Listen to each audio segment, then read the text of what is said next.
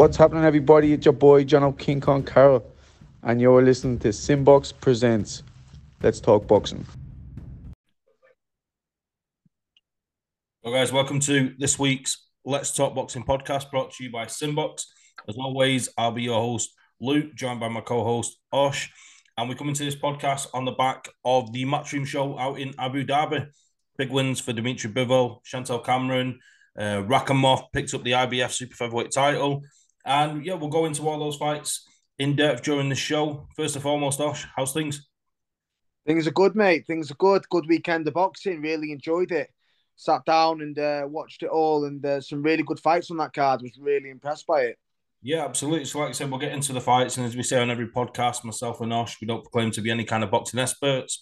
Just two boxing fans with our opinions, whether you agree, disagree, that's what you're here for. So, Osh, let's get straight into it. The main event out in Abu Dhabi, the matchroom card, the series of champions. I think Eddie Hearn's calling it nowadays. We had Dimitri Bivol fresh off that, that huge win, that upset win against Canelo Alvarez. A fight which I think when we looked at it at the time, you thought it was a big upset, but Bivol's going from strength to strength now, and I think he's rightly considered one of the pound for pound best in the world. He goes in there with Gilberto Zurdo Ramirez who himself was 44 0, a former super middleweight world champion. And for me, Osh, this was a, a boxing clinic, one of the, the displays of the year and one of the displays of the past few years. Dimitri Bivol won via unanimous decision. His his boxing abilities, boxing IQ was on display throughout the fight. His hand speed, his footwork, he's just a joy to behold. Uh, just how impressed with Dimitri Bivol both in this fight and also in the year of 2022, given that he had that win over Canelo as well. Just how impressed are you with him? Yeah, he was a bit of an unknown quantity, I would say, maybe two, three years ago. Um, in hindsight, the win against Canelo doesn't look like a massive upset now, does it? You know, he sort of stepped it up. And he's really fun to watch, isn't he? I, I watched him against, um, uh, uh first against Alvarez, he, he never looked out of his depth and he looked like he was in control throughout that fight. He never looked like losing that fight. Um, against Burt, you know, you'd have to say Alvarez was the naturally smaller man. So again, Bivol was still an unknown quantity. He fought Ramirez, who I would say is the third, maybe the fourth best fighter in that division and he made him look pretty average on Saturday night, to be honest. Um, his combination punches, his footwork, his head movement. Ramirez looked a league or two below him, and I'm a fan of Ramirez. Obviously, you know he's 44 0, a champion in his own right, and um, Bivol made him look very uncomfortable that night. He really did. So I think that was another great win, and he's like you say, rightly, he's right up there in anyone's pound for pound list. Yeah, absolutely. Speaking of pound for pound list on each and every episode of the Let's Talk Boxing podcast, we'll like to bring our top five of any given uh, genre during the podcast. Last week we give our top five current heavyweights. This week, myself and Ash will be giving our top five pound for pound list, which I'm sure will drum up a bit of debate, a bit of controversy because nobody ever agrees on their top five. So we'll get into that later on. Bivol may or may not be in the mix there. I think the interesting thing is for me, Osh, looking at the, the light heavyweight division in general, is it's so exciting. You've got Dimitri Bivol with the WBA world title. You've got uh, there. He's he's an absolute wrecking ball. He holds the other three world titles there. He's got the WBC, WBO, and IBF. And then you know that you'd like to say there are a couple of rungs above the other guys on the ladder in the light heavyweight division. But then below that, you've got the Brits, Anthony Yarde, who looks to be in line for uh, Beterbiev next. You've got Callum Smith, who's moved up from light heavy, uh, sorry, from super middleweight to light heavyweight. You've got Joshua Buatsi in the mix, and an interesting name uh, is Craig Richards. He's lost to Buatsi recently. He also lost to Dimitri Bivol, but I think it's fair to say, in hindsight, Osh, I know we're going back about eighteen months, but Craig Spider Richards arguably give Dimitri Bivol a better fight than either Canelo Alvarez or yeah. uh, Gilberto Ramirez. And I know the fear factor might not have been there for Bivol. You know, he might not have been on his A game, given that Craig Richards was a huge underdog in that fight. And maybe he didn't take him as seriously as he did Alvarez or Ramirez, with all due respect. But yeah, that, yeah. that performance from Craig Richards and, you know, styles make fights, but Craig Richards loses to Joshua Buatsi. Joshua Buatsi is in line to fight Dimitri Bivol. It throws up a lot of potential uh, great fights, and yeah, Bivol and, and are, are miles ahead of the rest on paper at the minute. but there's a, a chasing pack of young, hungry contenders chomping at their heels. Yeah, you know, I, I agree. I, I, I completely forgot they fought. Um, to be honest, like you say, in hindsight, um, that was a great performance. And Craig Richards, he's very, very awkward, isn't he? And he's very hard to look good against. No one ever fights him, even if they beat him, they never look good. You know what I mean? I think he's got that awkward style. Um, I remember when he fought a long time ago, he fought Frank Buglioni and he was an underdog in that fight, did very well in that fight. He always seems to do well when he's the underdog, even if it's a losing performance. Um, but that's a very exciting division. Um, Beterbiev, you mentioned there, he's a great fighter, isn't he? Um, he is on the wrong side of 35 now. I think he's 38. So maybe Bivol is going to get him at the right time.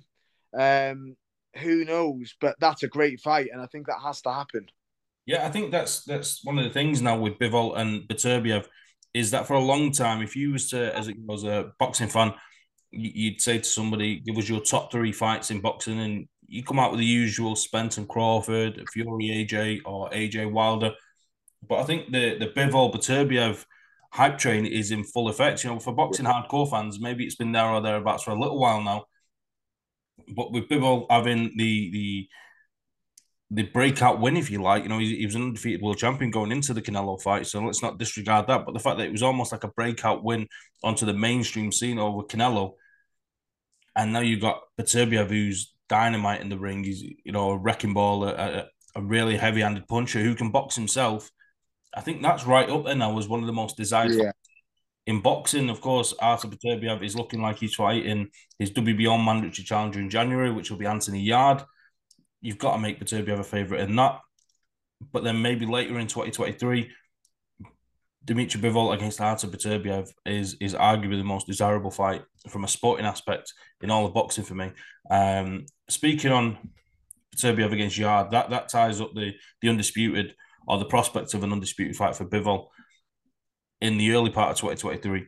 Do you see legs in a Canelo rematch? Is Canelo's pride, his ego going to see him take that Bivol rematch because it, it was close on the cards, but for my viewing, Osh, and to the naked eye, it was a clear Bivol win, and Bivol's only looked better in beating Ramirez. Yeah. Is is the the their logic? Is there sense in Canelo uh, taking that rematch? Should he just be, you know, I went one step too far. I dare to be great, which is a, a phrase overused in boxing, but he dared to be great against an undefeated champion in his prime at a weight class or two weight classes above where he should be fighting. Does Canelo just you know wipe his chin and move on from that? Is he is his ego going to force him to take that fight with Bivol? And if Bivol doesn't take the Canelo fight, who next? Maybe a Joshua Buatsi. Yeah, I, I don't think um I don't think Canelo, you know, he's not scared of fighting anyone, is he? I don't think he's never thought it was it was interesting actually. I read an article the other day and people were saying that he's cherry picked people at the right time, that he's learned from Mayweather and stuff, but I don't see it. I think he's always took on the best and a lot of the best in their prime. He's took around he's you know, he's fought the best in his era. I don't think a rematch is a good idea for him. I, I just don't I think Bivol is all wrong for him. You know, he's upright, he's strong, he's rangy, he's a tidy boxer, he's tight. I just think he's all wrong stylistically for Alvarez, to be honest with you. Um, he's I think he's a bit too big, a bit too strong. Um, and I, I don't see the benefit for him. Um, the fight I would love to see Alvarez in, to be honest with you. I'm not sure why it hasn't happened. who's the other super middleweight, the Mexican lad? Uh, uh Benavides. Benavidez. Like, I'd love to see that fight. I yeah, would love to see that fight. I think that's a great fight, and they do that in is it Cinco de Mayo in May next year? Well, that would be a great fight. I'd love to watch that. I'm not sure why that seems like an easy fight to make, but they've not made it. Um, going back to Bivol, yeah, I'd like to see him against Buatsi. Buatsi frustrates me, to be honest with you, mate. Like, I quite like watching him when he fights. I don't think he's been active enough, and I've and he, you know I don't think he's kicked on in the way that I expected him to. I don't know if that's down to management or promotion, but he's not become the superstar I thought he was going to be yet. Um, I'm not sure he beats a Bivol, to be honest with you, but it would be an interesting spectacle, I think. Yeah, I think certainly uh, Buatsi is is is waiting for that that breakout moment, that that step up into elite level, which Bivol certainly is. I think the interesting thing for me is why I'd love to see the the Buatsi fight is that this is almost like, if you like, two semi final fights. Imagine a Dimitri Bivol against Joshua Buatsi on one side and a, uh, Artur Beterbiev against Anthony Yarde on the other side, and then later in 2023, the winners of both fights meet and the losers of both fights meet. You know, Joshua Buatsi and Anthony Yarde. There's no disgrace in losing to either of those guys, and then we get the undisputed fight at the end of the year as well. But is that me? You know, making too much sense as a boxing fan. We know that the sport of boxing isn't that straightforward. No, um, like like we said earlier, it's an exciting division. I would I would love to see those fights. Um, that division domestically, we've got a couple of great fighters, I mean, and you know, on the world scene, there's a couple of good fighters, but it's making the fights happen, like you say, isn't it? Um, I think I think that Bivol fight with Beterbiev can be made. I think that's a fight. I think they both would fancy it. Do you know what I mean? I think we both fancy that fight. I think Bivol would think it's good timing for him. I think Beterbiev probably thinks he's got a year or two in his prime. Cash in now. Um, you know, so I think that's a great fight. You know, you've got to throw, you know, Callum Smith's in the mix. You know, I think Callum Smith's right up there with anyone domestically. I, I would place him. You've got Callum Johnson again, who's been a bit inactive. Buatsi, inactive. Um, for me, Callum Smith is probably the pick of the litter at, at, at, at that level. He's been a world champion. You know, how would he get on against Bivol? I, th- I think he'd do okay.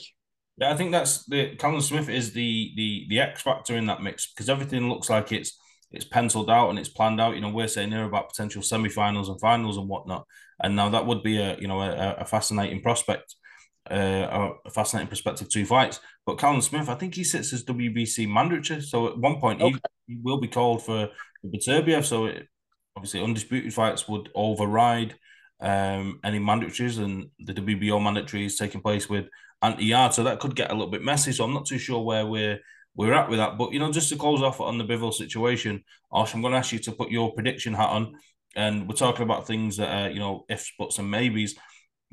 But if Buatsi was to fight Bivol next, and of course Anthony Yarde is fighting Beterbiev next, of the two Brits, who do you give more of an opportunity of causing the upset? Because they both go into each fight respectively as underdogs. Um, I think Yarde has the best chance. I think he did well against Kovalev. You could argue that Kovalev was a bit past his sell by date then. Um, we saw that it was after that fight that Canelo Canelo completely dismantled him. Um, Canelo's a special fighter, but I think maybe Kovalev was a bit past his best. I think he was after the Andre Ward, the second fight, he wasn't quite the same fighter. Um, but Yarde has got such an interesting, awkward style. He doesn't throw a hell of a lot, but he never gets to hit, get hit clean. He's big and strong at the weight.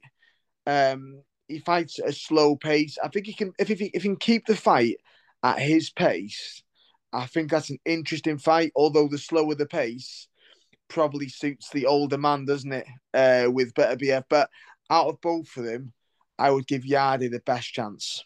Yeah, we look forward to that. I'm sure we'll break them down in more depth yeah. 2023. Uh, further down on the card on Saturday night, Osh, there was Chantelle Cameron, who's trained, of course, by Jamie Moore from Salford, a guy you know very well, Nigel Travis in the corner there as well. Going in against Jessica McCaskill. Now, this was for the undisputed titles at 140 pounds. Uh, two of those was held by Chantelle Cameron going into the fight.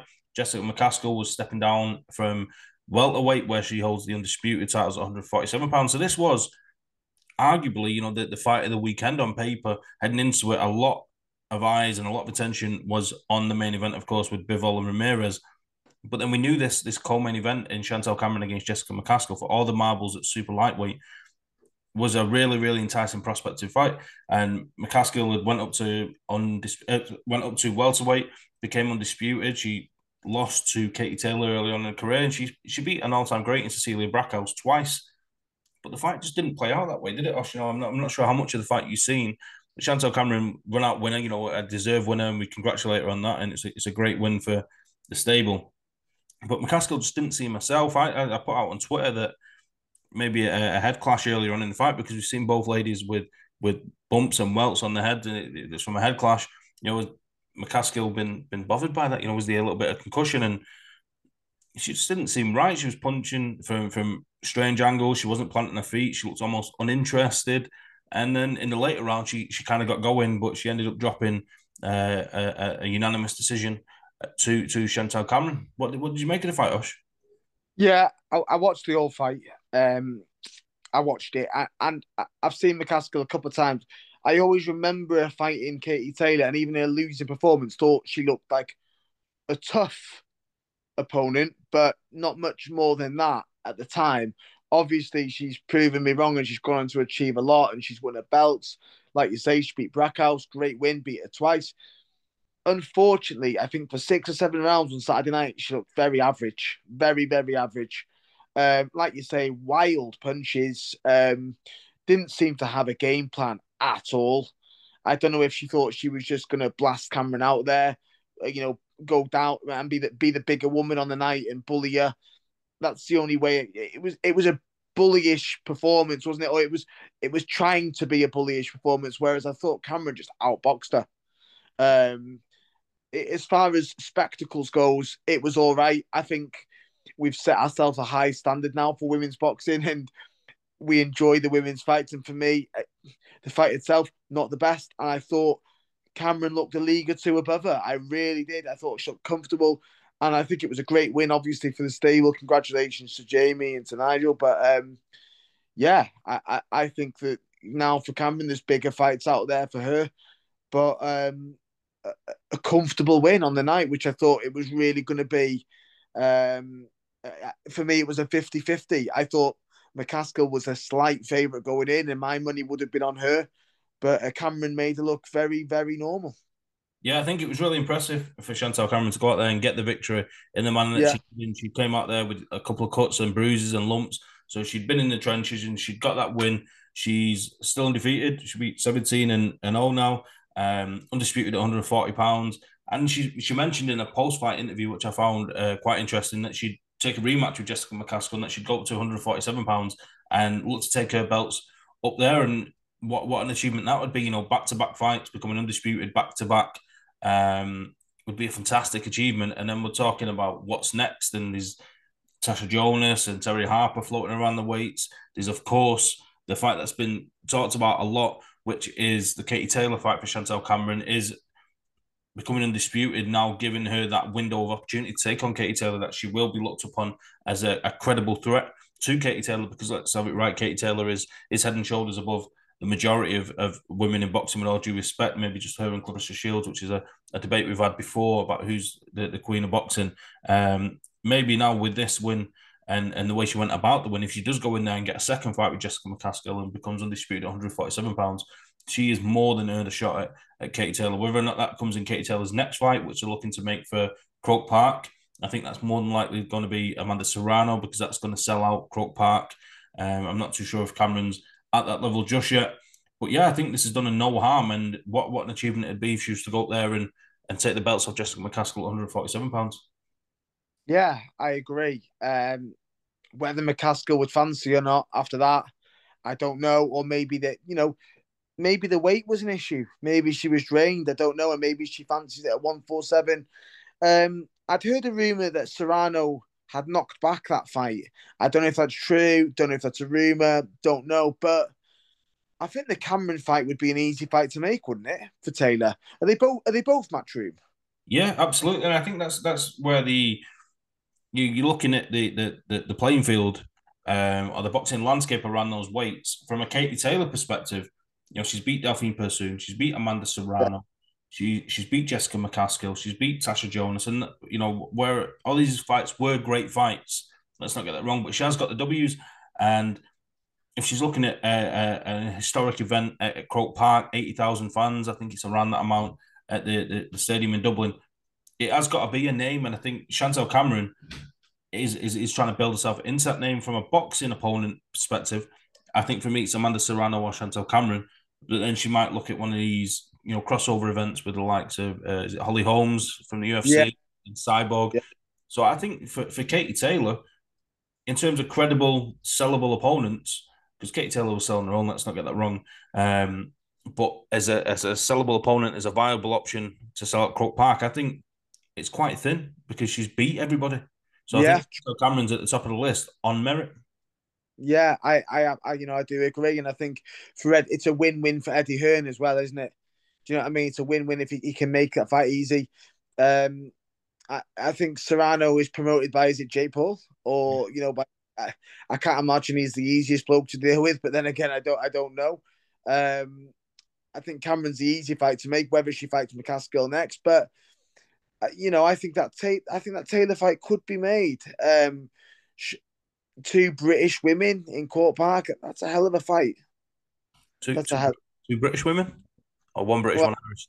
One British, one Irish, I should say. Yeah. So yeah, but that's a hell of a fight, isn't it? That's a hell of a fight. Absolutely. Further down on the card, Osh, uh, Zelfa Barrett, uh, a guy that we support uh, very well on this podcast and, and through the Sunbox channel. Um, he yeah. come agonizingly close to causing what would have been a real upset. He was in there with Rakhimov, the undefeated uh, Wrecking Ball, trained by uh, Hall of Fame promoter Freddie Roach. And on paper, he was looked at as you know a surefire winner in this fight, and that he was already lining up the Cordina fight. And Zelfa Barrett went in there on five weeks' notice. He was three, four, five to one underdog with some betting uh, companies. And he goes in there and he fights the fight of his life. He puts on the performance of his life. He drops Rakhimov in, I think it was the second round with a peach of an uppercut, one of the punches of the year. Yeah. And then Yarosh, the, the wheels just kind of come off, didn't it? Around the ninth round, Rakhimov's pressure told. And in the blink of an eye, it was all over. Zelfa Barrett, we, we was talking off camera, was it an injury? Was it was it fatigue? Was it he, he couldn't manage the 12 rounds? We're not quite sure. We're going to wait for some kind of official word, hopefully.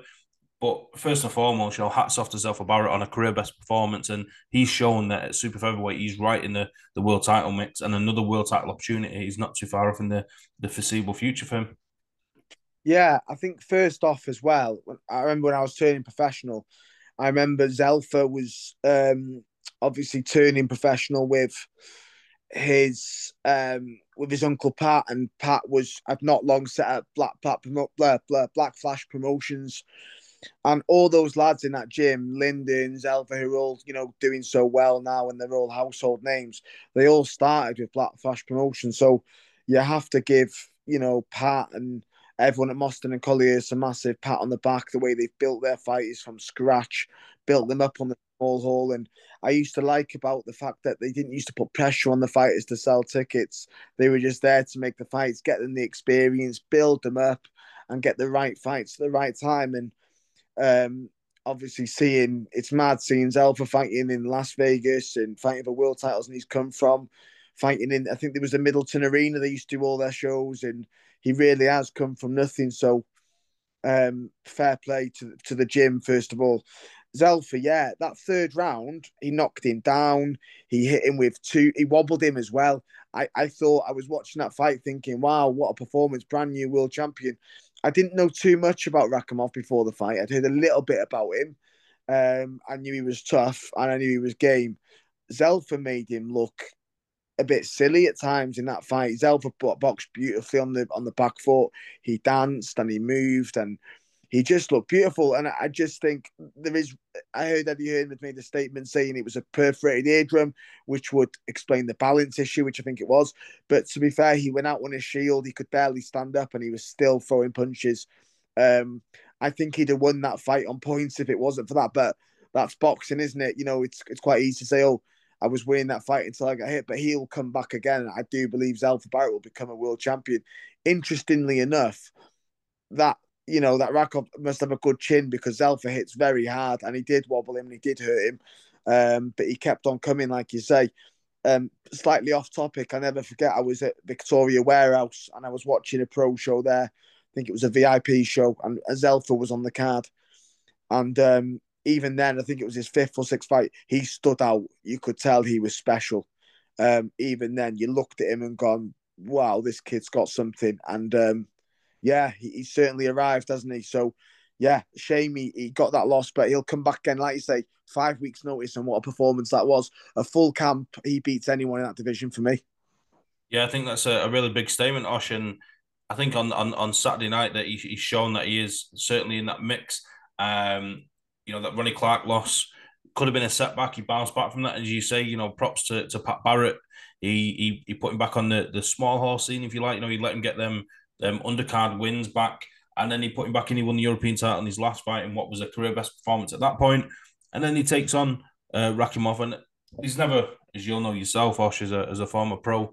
Uh, there's never a, a, good way to lose or a nice way to lose, but there's a, a way you can lose a fight and come out with credit and and learn more maybe than all these other fights put together. And I think that could be the case. I'm sure you'll agree for Zelfa that the confidence that he'll take and the little tweaks they'll make in the gym will make him a better fighter moving forward. Absolutely. Um, you know, he, he's clearly in great condition.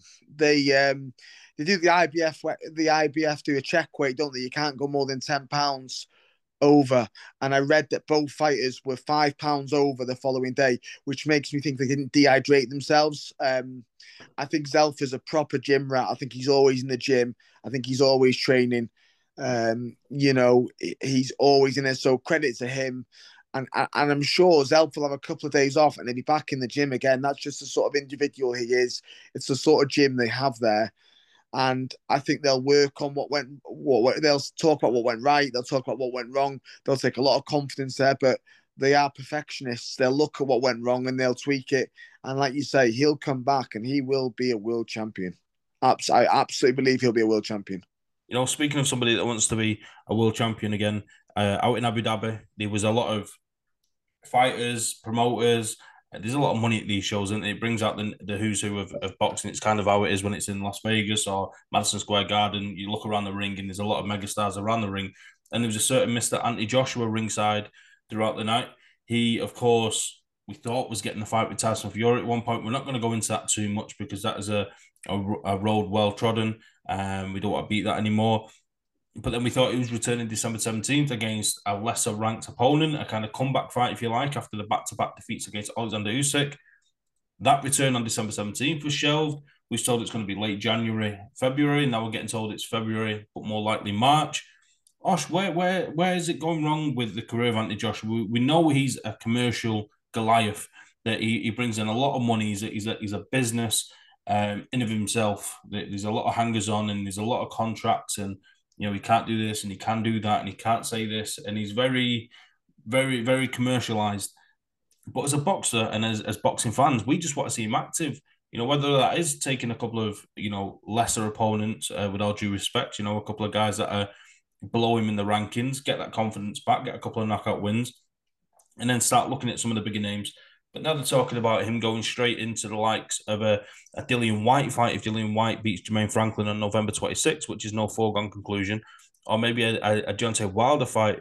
Uh, I think yeah, the question that I posed to you was is, is is what's what's going on with with Anthony Joshua? He looked really disinterested in the media work that he'd done. He'd done an interview with Kugan Cassius.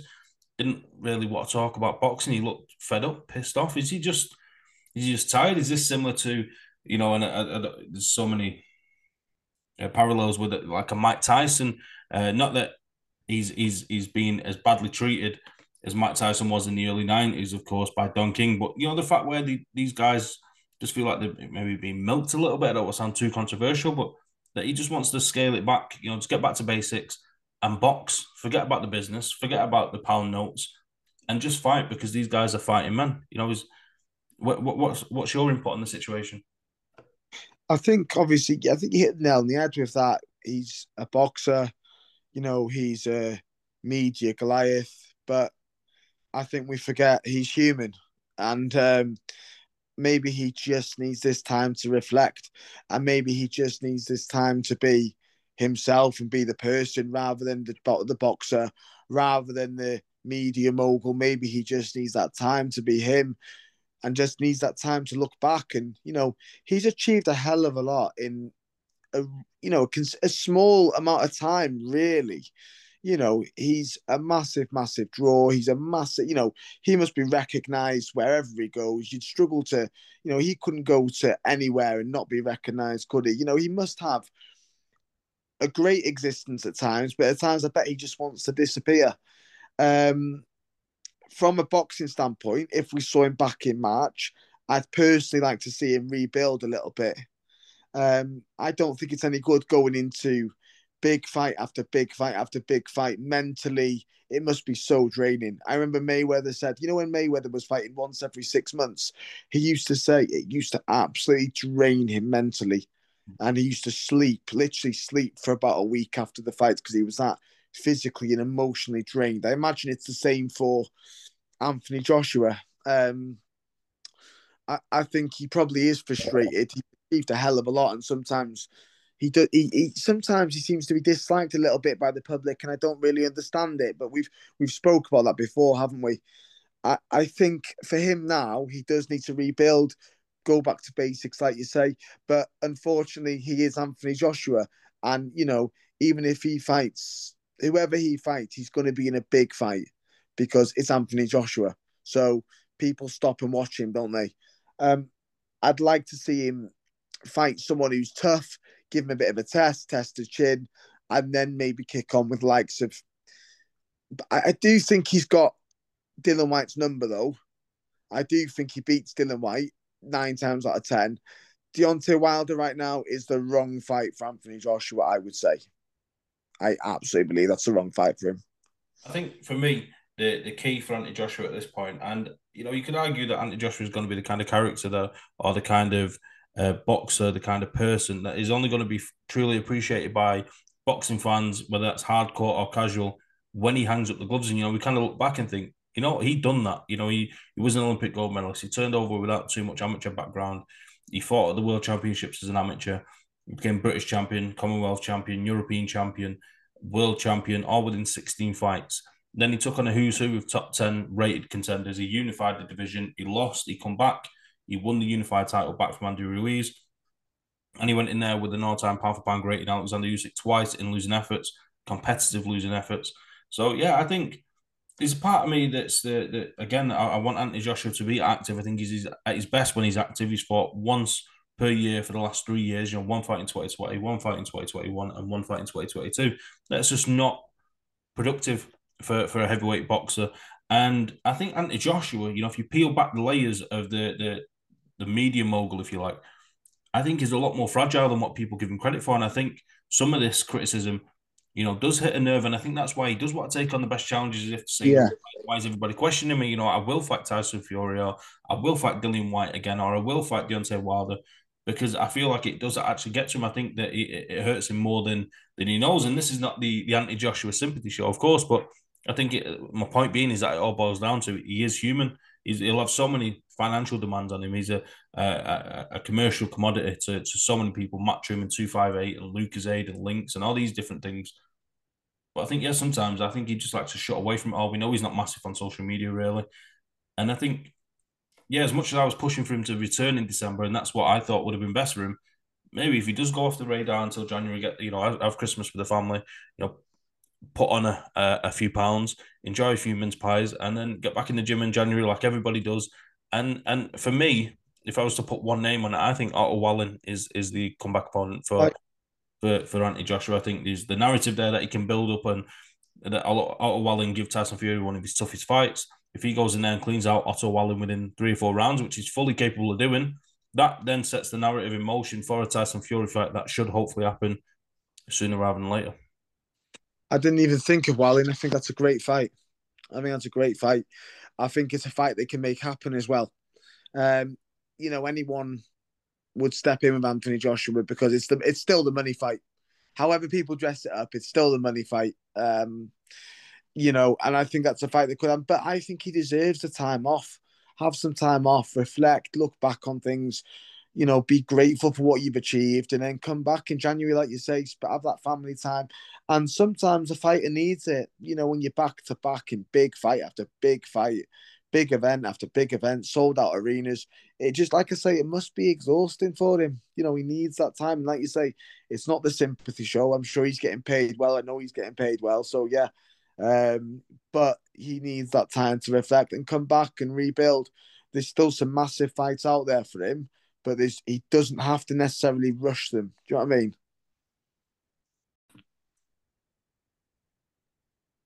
So, Ash, we mentioned that we will get into our personal uh, top five pound for pound list. So, I hope you've done your homework.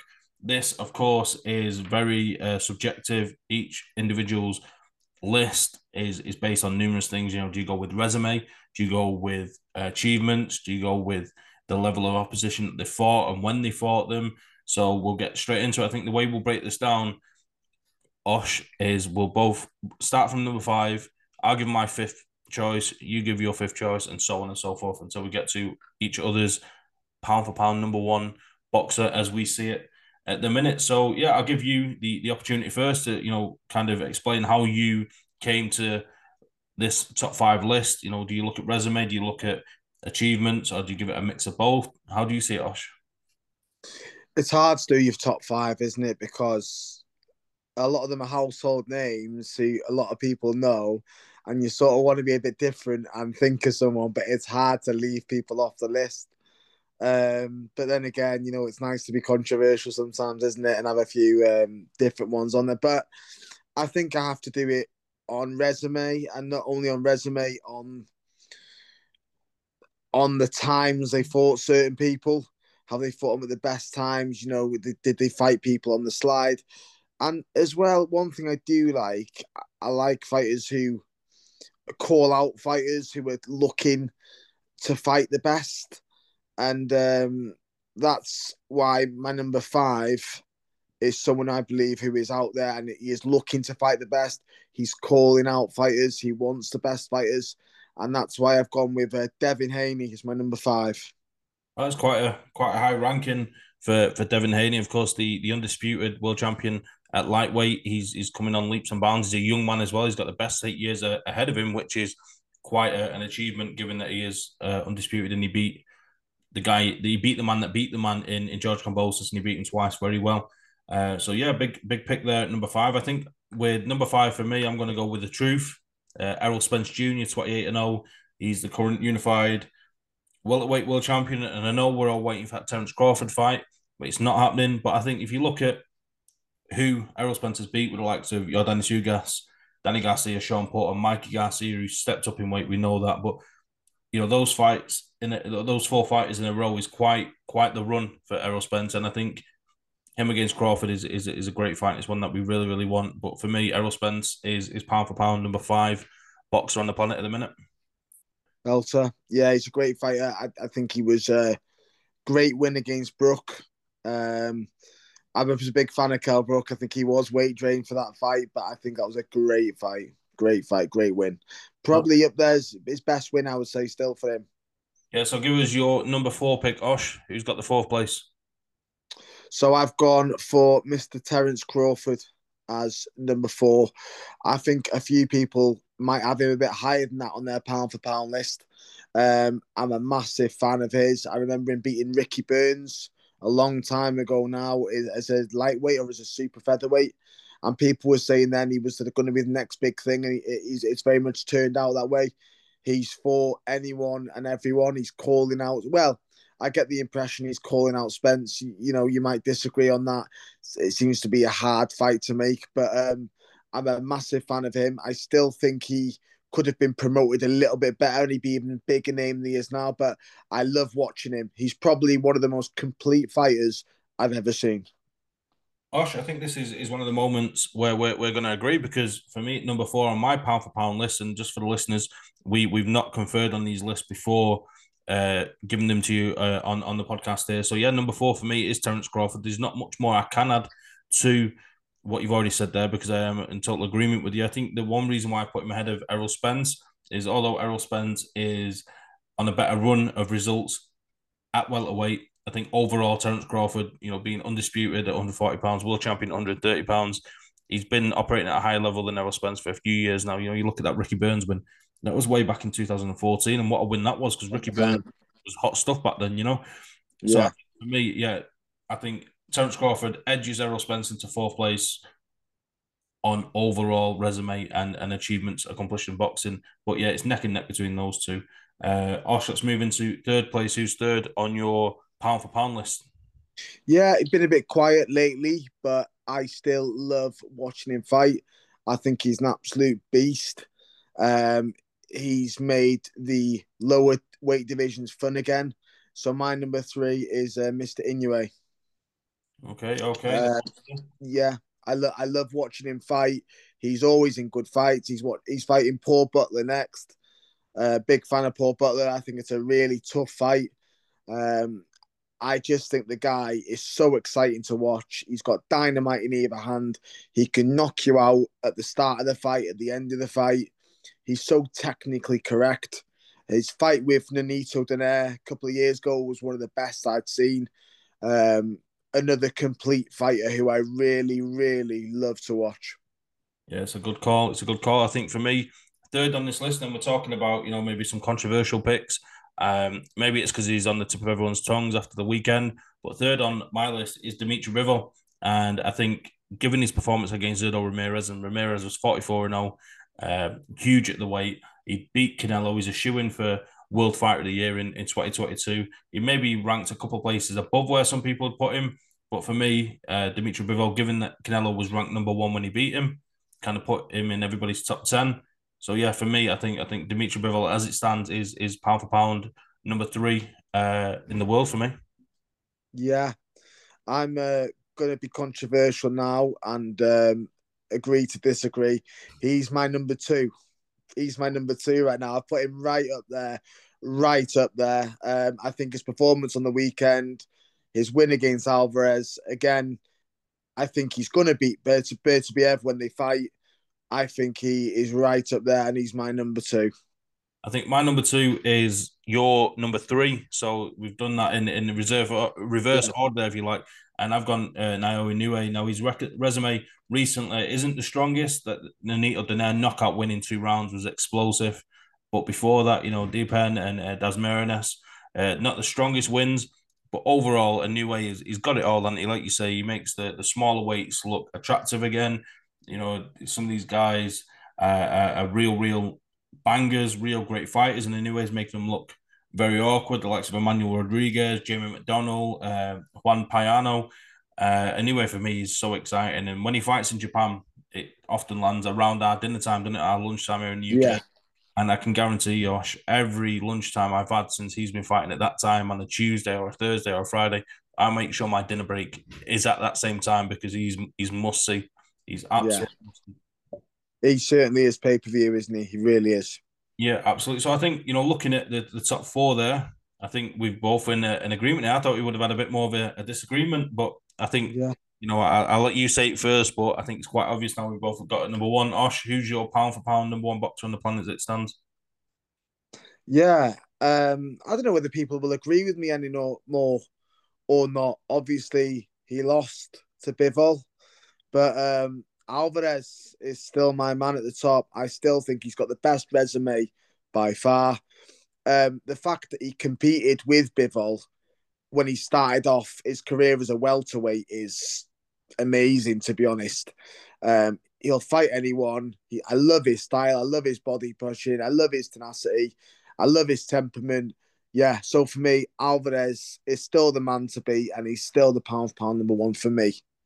Gosh, I give the, the big build up there. I thought it was an agreement. I thought there was only one place to go, and we fell spectacular on our faces here because my pound for pound number one is the unified heavyweight champion of the world, Alexander Usyk. I think his work okay. at cruiserweight, cleaning up there, beating every champion in their backyard, stepping up to heavyweight, dealing with Derek Chisora in a very physical fight, and then beating Anthony Joshua twice convincingly, um, especially in that first fight for me, put us Alexander Usyk at the top, and you say, you know, we look at resume, we look at achievements, we look at the actual boxing ability.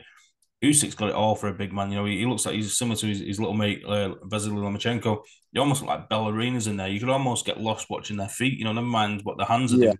The footwork spectacular. Uh, Canelo is a good shout. I think for such a long time he reigned on top of the pound for pound list, just like Lomachenko did.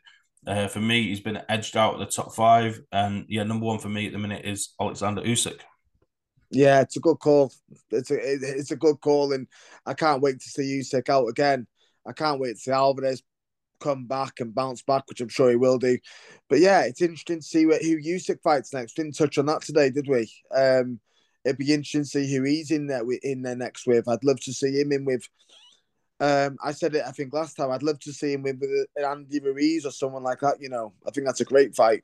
Yeah, I think from from what he said, you know, it, it, it, all roads lead to Tyson Fury. Now, the, the complication with that is is Tyson Fury against Derek Chisora, and maybe not from a, you know, is is that Tyson Fury going to get uh, beaten by Derek Chisora because he's an overwhelming favorite? But you know, what if someone to oh Wallin, what if there's a, there's a cut in that fight? What if you know there's an injury? There's a lot of potential hiccups in a heavyweight fight. We know that you know, and not just. Yeah.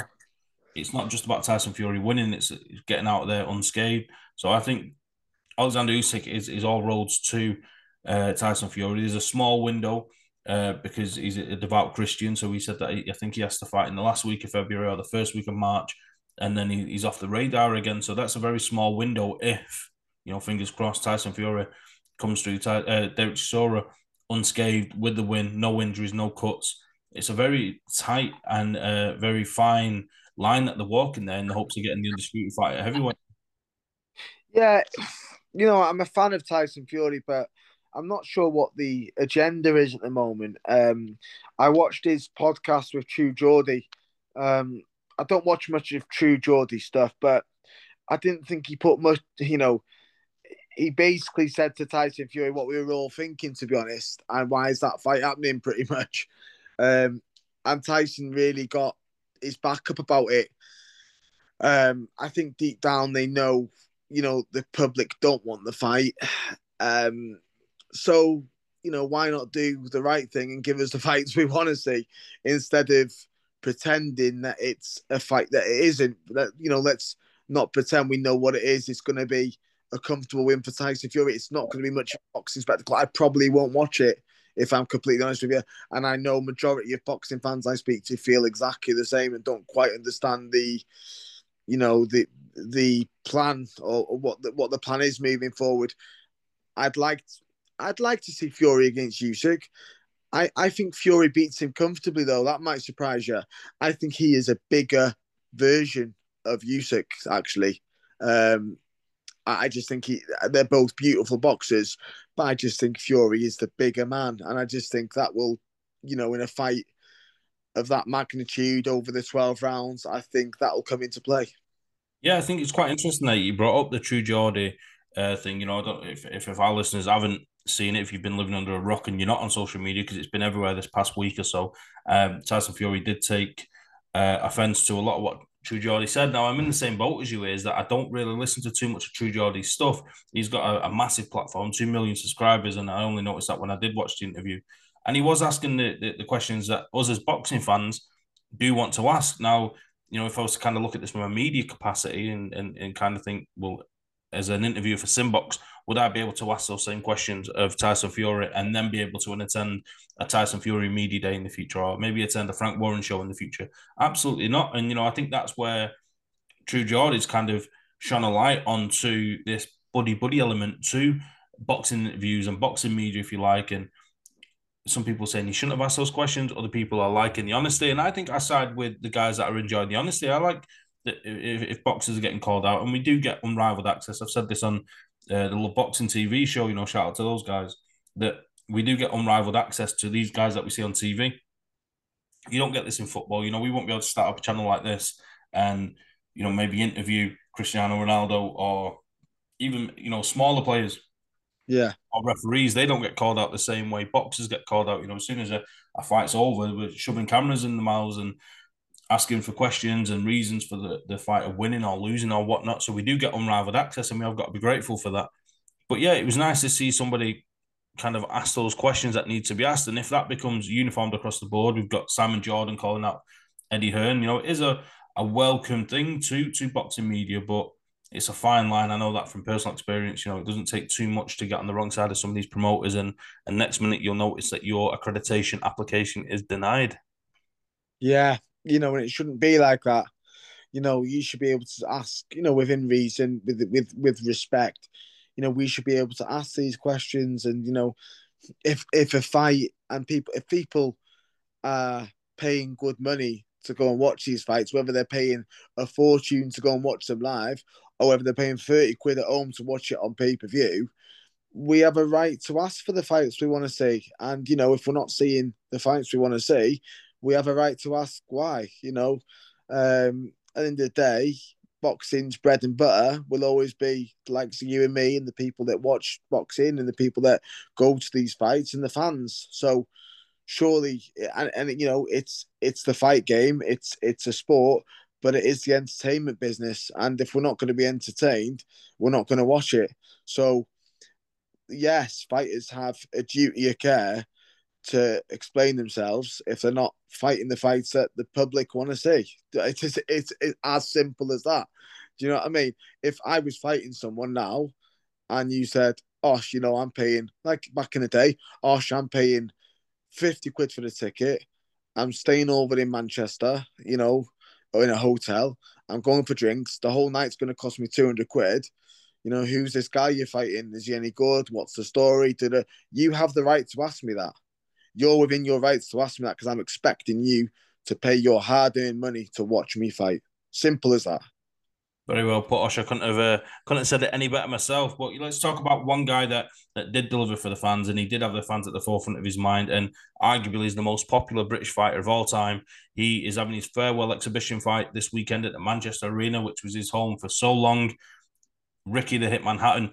We could sit here and we could probably do a podcast in all truth, Osh, on Ricky Hatton and his career. Maybe that's something we'll do in the future if we dry up with. I'd love, I'd love that. I'm a massive, massive Ricky Hatton fan. I've had the pleasure of meeting him.